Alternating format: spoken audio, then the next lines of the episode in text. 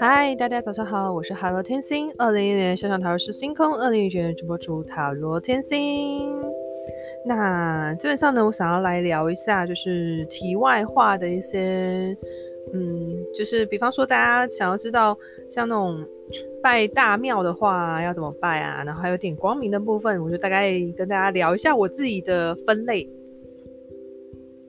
那关于我们的主轴的部分呢，因为我觉得也差不多了，讲的差不多了。那如果之后有一些就是想到的一些关于医疗保健的议题的话，我再会继续录。那现在每一周大概就是录一个，大家不管是主题呢，或者是题外话呢，都会只录一个这样子。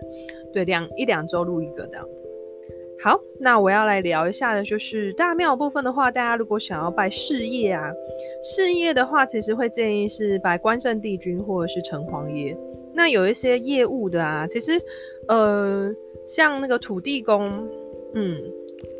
就是财运的话，其实土地公，但是业务的话，你们知道那个夯炉地那边有一个土地公，就是听说业务都蛮常去那边拜的，所以大家有兴趣的话可以去那边拜，然后他那边也有钱母可以换，所以就是大家有兴趣的朋友们可以去看看哦。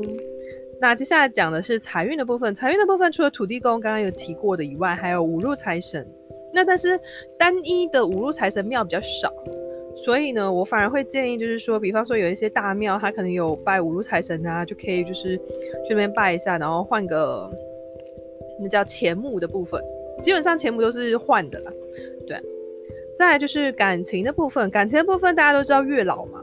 对啊，月老。然后天上圣母的话，我会觉得是婚姻。嗯，如果你的婚姻的部分的话，想要祈福的话，其实可以就是拜天上圣母部分。那还有城隍夫人。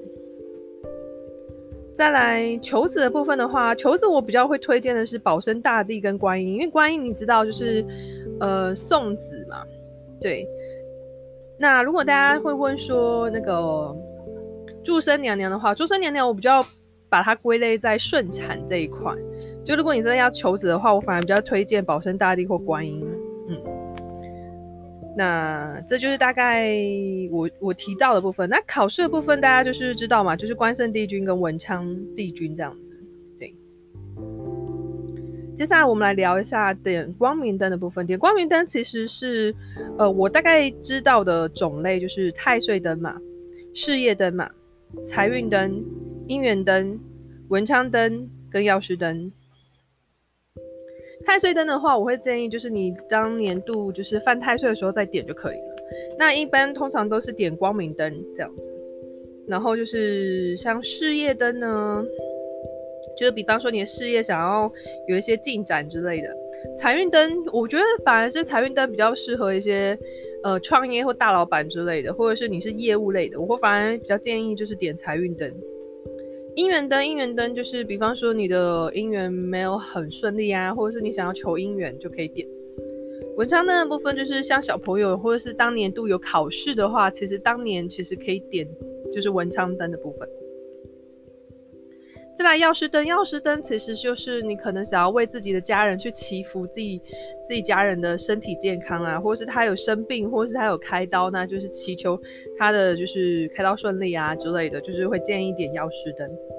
好，以上就是我就是聊一下我自己对于拜大庙的一些分类，还有就是点光明灯的一些部分喽。那基本上每一间庙宇，他们其实有比较细项的部分，就是你们可以去请问庙方人员，庙方人员会懂得比我多。那基本上我是以我以前拜，还有就是我家人会去点光明灯，然后根据我们就是了解的部分去做分类的部分。好，我是好的天星，我们下次见，拜拜。